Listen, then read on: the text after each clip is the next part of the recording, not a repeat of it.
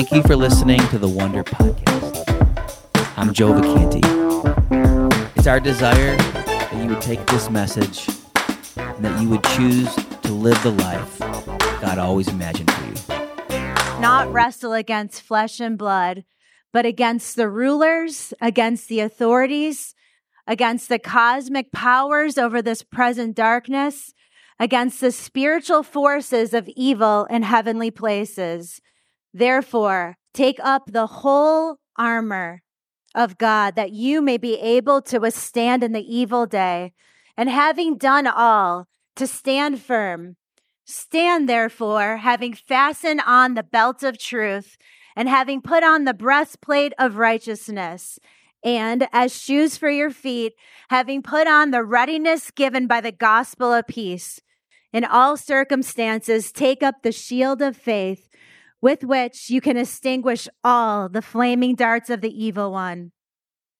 And take the helmet of salvation and the sword of the Spirit, which is the word of God, praying at all times in the Spirit with all prayer and supplication. To that end, keep alert with all perseverance, making supplication for all of the saints. So, have you ever found yourself uh, underdressed for a situation? Maybe you were invited somewhere and you weren't uh, quite dressed appropriately. Or maybe when that uh, UPS guy comes to the door, you know, when you try to run and hide in your room, and at least I do. Um, but it's the kind that you have to sign for the package and you're a little underdressed. Our scriptures today tell us that we are in a battle and we need to be dressed for it. And I am convinced that many that call themselves Christians are extremely underdressed for this time and for what we're facing and for what we're about to face. So Paul writes this to the city of Ephesus while he was sitting in prison. I think a person sitting in prison would be pretty well equipped to say, there's a battle out there because they are actually like a prisoner of war. Ephesus was the center of a lot of Paul's ministry. He spent three full years there. It was a harbor city and the center of commercial trade at the time. It was founded by the Greeks and they built a temple to Diana, who was called the mother of gods. And this temple to her was considered one of the seven wonders of the world. Worship at her temple was one of the main parts of the economy and life of that city. So it's no wonder that when the church broke in and the church was spreading, that the people did not like Christians very much. Paul's purpose in writing to the to Ephesus in the book of Ephesians was to tell them how they could fulfill God's purpose for the church. That Christians weren't saved just to get in, but to actually participate in the church. He was after unity. He was after the idea that there are many of us that have individual gifts that are needed for this time. And then he talked about the idea of taking personal responsibility to be holy, to be different than the world.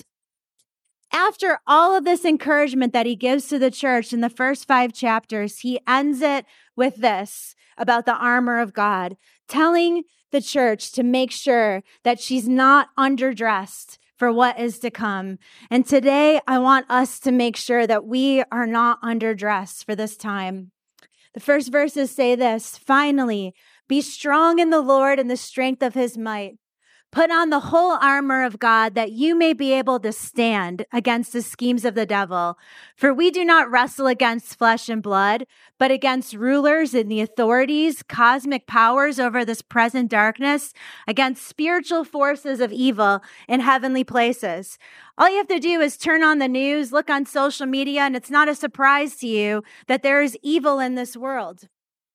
It's interesting because Paul says finally. Well, I like to go back when he says finally and look at the beginning. In Ephesians 1 1, he starts this whole letter with this To the saints who are in Ephesus and are faithful in Christ Jesus. Faithful means trustworthy, believing, consistent, and true.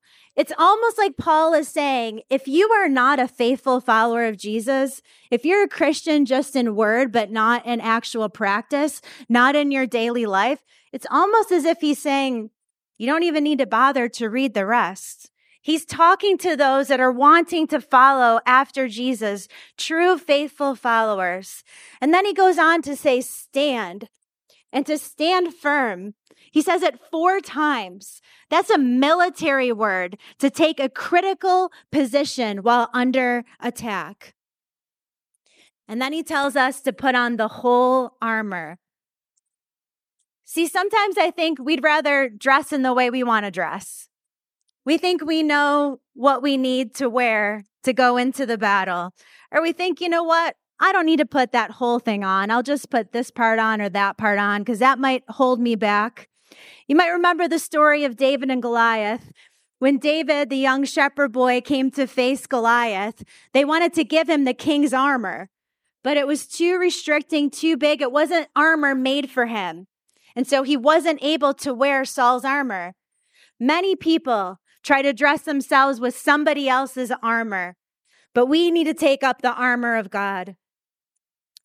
And Paul's telling us here, like it or not, we are in a war. You don't get to decide if you're in a war. If it comes to you, you're in it.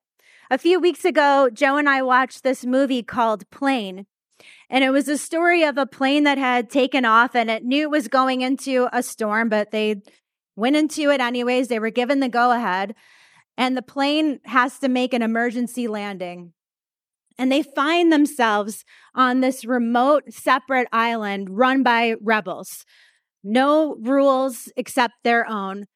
And when they're in this place, it's interesting because some of the passengers, being people from a country like ours think well we're these type of people. We get to do whatever we want to do. And the rebels say to them excuse me this is our land. This is our country. I don't care who you are see they found themselves in a place where they didn't get to decide to not be in a war zone. And that's where we are today. We are living in a war zone. So what does this armor look look like? First, he tells us to put on the belt of truth and the breastplate of righteousness. Verse 14 says this Stand therefore, having fastened on the belt of truth and having put on the breastplate of righteousness. The belt of truth. Fasten the belt of truth. That word fasten means girded. That's not really a word that we use a lot, but a lot of the men would wear tunics and the idea of girded was to actually make it so that the bottom of their shirt was tied up and connected to their belt. So if you were going to run after the enemy or try to pivot and turn, you wouldn't trip over your own clothing. Luke 12 35 says this Let your loins be girded and your lights be burning.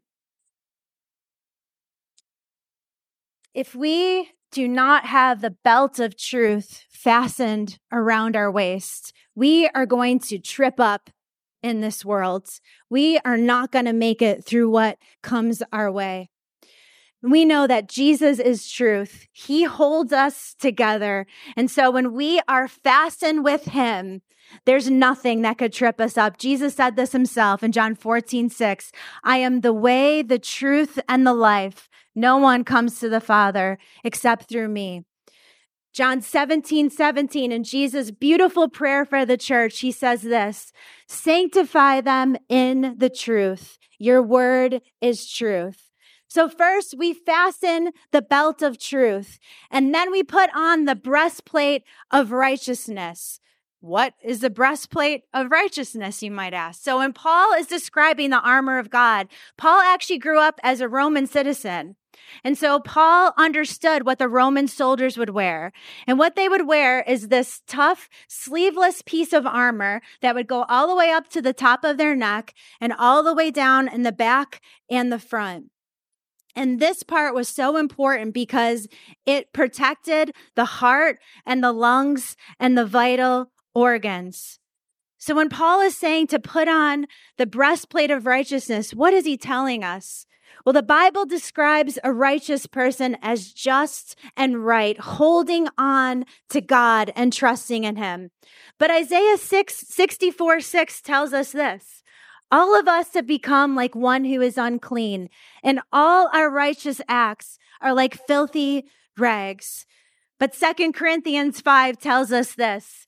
For our sake, he made him to be sin who knew no sin, so that in him we might become the righteousness of God. And in Zechariah, there's this interesting story. It says this Then he showed me Joshua, the high priest, standing before the angel of the Lord, and Satan standing at his right hand to accuse him. And the Lord said to Satan, The Lord rebuke you, O Satan. The Lord who has chosen Jerusalem rebuke you. Is not this a brand plucked from the fire? Now Joshua was standing before the angel, clothed with filthy garments. And the angel said to those who were standing before him, Remove the filthy garments from him.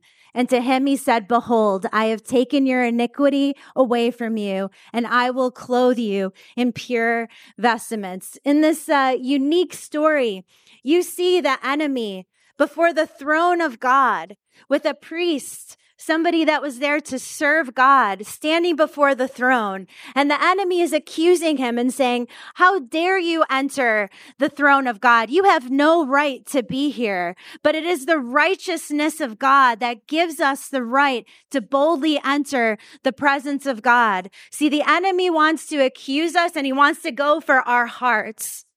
Does anybody have the enemy go right directly to your heart? Like he just just like tries to pierce you right in the heart.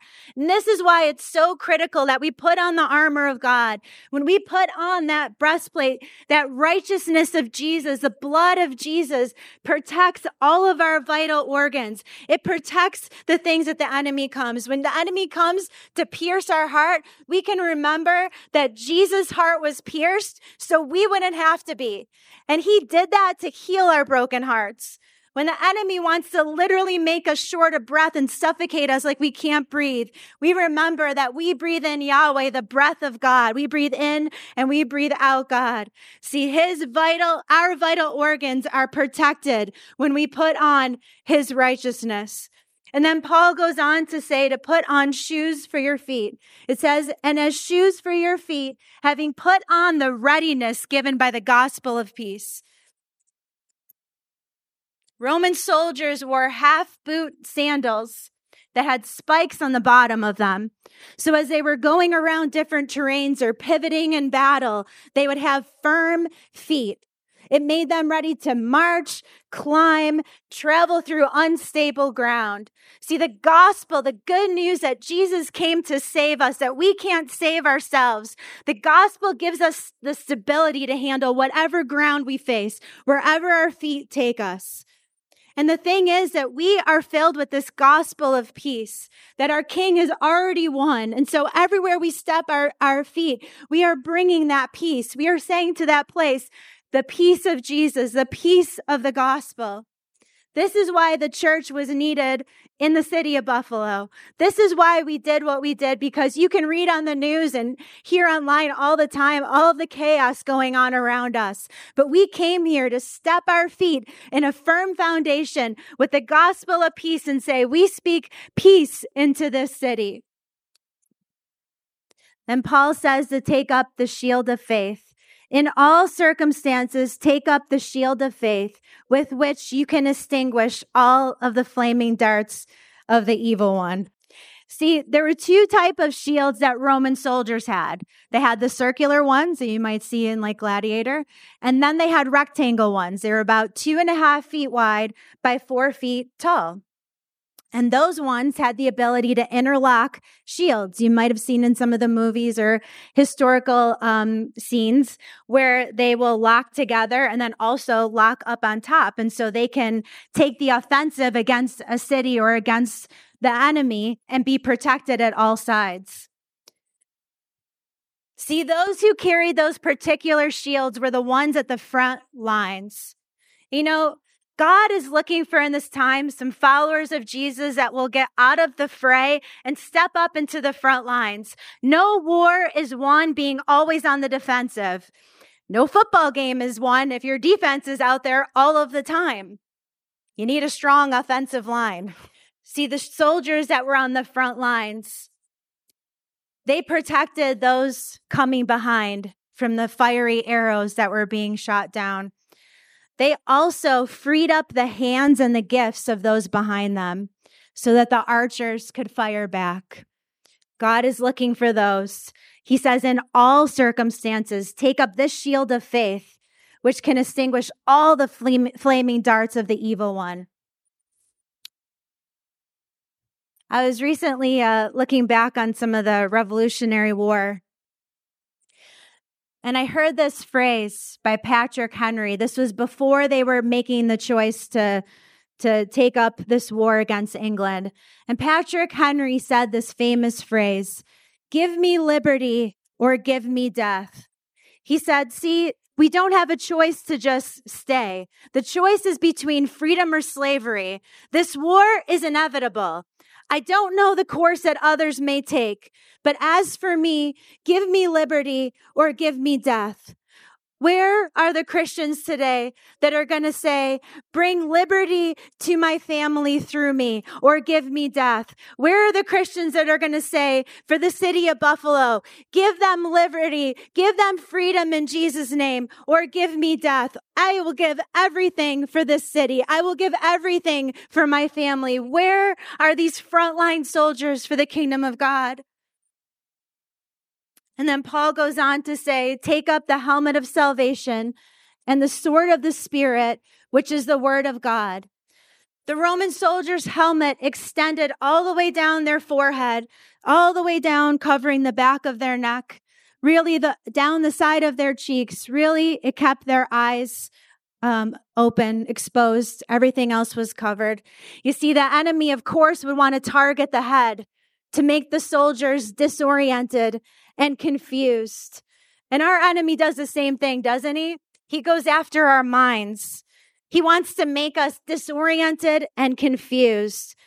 But our salvation, when we put on the helmet of salvation, we remember from the top of our head to the bottom of our feet that we are covered by the blood of Jesus, that we walk in freedom, that we are who he says that we are. See, we have a present salvation. The same power that raised Jesus from the grave lives in us. When we put on the helmet of salvation. We are putting on the mind of Christ. And then the hope that we have is no matter what battle we face, no matter what things come up against us, we have a future salvation where yes, Jesus has already won and done it, but one day the entire world, past and present, will bow before him.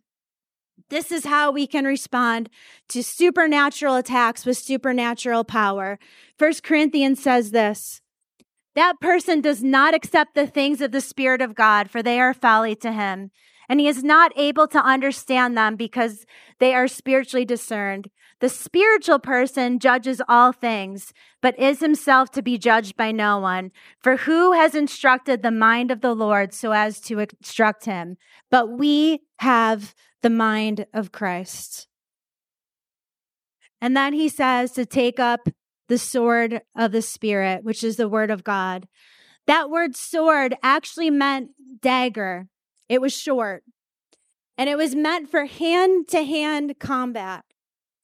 If you don't think that the enemy is going to get up close and personal to you when you try to live for Jesus, you are mistaken.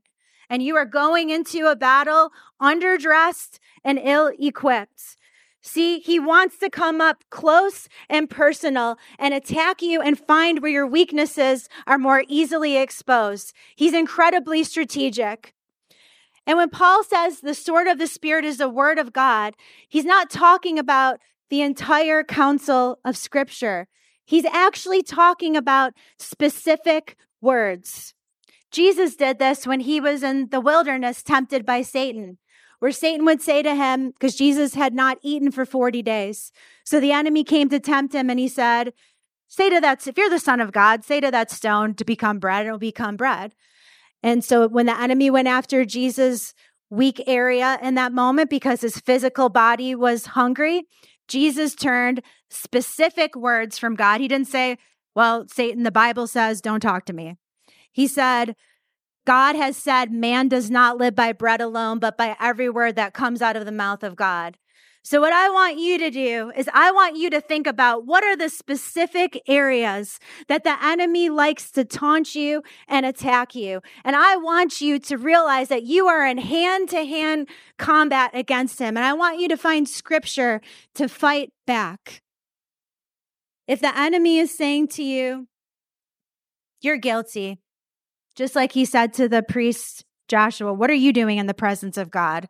You're, you're, you're covered in filthy rags. You're nothing. When the enemy wants to say you're guilty, hey, if I, if I only, if you only knew what I did, Kate, there's no way that God could use me. Well, First John 1 9 says, Satan, if we confess our sins, he is faithful and just to forgive our sins and cleanse us from all unrighteousness. And Psalm 103 says, For as far as the east is from the west, so far has he removed our transgressions. And Satan, Romans 8 1 says, There is now therefore no condemnation for those who are in Christ Jesus. So yes, I was a sinner, but I am made clean by the power power of God. When the enemy wants to say to you, you're worthless, you don't matter. God doesn't need you in his army and his kingdom. You're nothing. Really, Satan? Well, Luke 12 says, God says, in fact, even the hairs on my head are numbered. Don't be afraid, for you are more valuable than the sparrows. Psalm 139 says, You created my inmost being. I am fearfully and wonderfully made. And John 3:16 trumps it all, Satan. For God so loved the world and I am part of the world. For God so loved me, put your name in there. For God so loved that he gave his one and only son that whoever would believe in him would not perish but would have everlasting life. And when the enemy wants to tell you, you know, if you follow Jesus, you're going to be alone. You're going to be rejected. You're going to lose friends. You're going to lose family. You tell Satan, well, Psalm 27 says, even if my father and mother abandon me, the Lord will hold me close. And Joshua 1 9 says, Have I not commanded you? Be strong and be courageous. Be, don't be discouraged, for the Lord your God will be with you wherever you go. And Isaiah 41 10 says, Do not fear, for I am with you. Do not be dismayed. I am your God. I will strengthen you and help you. I will uphold you with my righteous right hand. When the enemy wants to say to you, if you give everything to Jesus, you will miss out. You tell him Psalm 84 11 says, The Lord God is a sun and a shield. The Lord bestows favor and honor, and no good thing does he withhold from those who walk uprightly. And you tell him, Deuteronomy 28 13 says, The Lord will make you the head and not the tail. If you pay attention to the commands of the Lord your God and carefully follow them, you will always be on top and never on the bottom. And then you tell him, Jeremiah 29 11 says, For I know the plans I have for you, says the Lord, plans to prosper you and not harm you, to give you hope and a future. And finally, if the enemy says to you, you're not qualified for what God has asked you to do, stay back there at camp. Don't get up in the front lines. You tell him 1 Peter 2 9 says, But you are a chosen people, a royal priesthood, a holy nation, God's special possession. You are God's special possession. You, not the whole world that he has in his hands. You are his special possession. We take care of our special possessions. We treat them with honor. That you may declare the praises of him who has called you out of darkness into his wonderful life. And then you tell him 2 Peter 1 3 says, His divine power has given us everything we need for a godly life through our knowledge of him who has called us by his own glory and greatness. And when he really doubles down and he says, You're weak, you're not qualified, you tell him 2 Corinthians 12, 9 and 10 says, My grace is sufficient for you because my power is made perfect in weakness. And actually, Satan, I delight in weakness, in insult, in hardship, in persecution, and in difficulties because when I'm weak, I am strong. I want to challenge you Spend some time with the Lord today or later this week and write out those things that are the ways that the enemy has come after you. Take up the ar- armor of God. Take up the sword, which is the word of God, and prepare yourself for when he comes for you. Maybe write those verses on a card, put them in different places, memorize them so that no matter where he sneaks up to you and drops it on you, you will have a response. In closing, I'm just going to read our verses in the message version. It's beautiful how Paul says this. And that about wraps it up. God is strong and he wants you strong. So take everything the master has set out for you, well made weapons of the best materials, and put them to use so that you will be able to stand up to everything the devil throws your way. This is no afternoon athletic contest that we'll walk away from and forget about in a couple of hours. This is for keeps, a life or death fight to the finish against the devil and all his angels. Be prepared. You're up against far more than you can handle on your own. Take all the help you can get, every weapon God has issued, so that when it's all over but the shouting, you'll be standing on your feet. Truth, righteousness, peace, faith, and salvation are more than words. Learn how to apply them. You'll need them throughout your life. God's word is an indispensable weapon. In the same way, prayer is essential in this ongoing warfare. Pray hard and long. Pray for your brothers and sisters. Keep your eyes open. Keep each other's spirits up so that no one falls behind or drops out. God, we thank you that you have given us and equipped us with every tool that we need for this battle that we face. Thank you for the word Thank you that you have given us the ability to stand against the enemy. And God, I just pray that in these moments and in these days to come, that you would raise up a church equipped and ready for battle to take her place in the front lines where she has been on the defense for so long. May we find her on the offense, advancing and taking back these precious lives that the enemy is having a field day stealing, killing, and destroying. There's so much at stake. Use us, God. We love you. In your name, amen.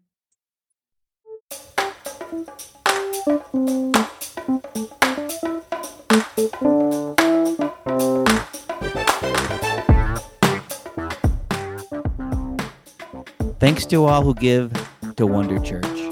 Your sacrifice makes this podcast possible. Thanks for listening. And live your life in such a way that'll make the world wonder there must be more.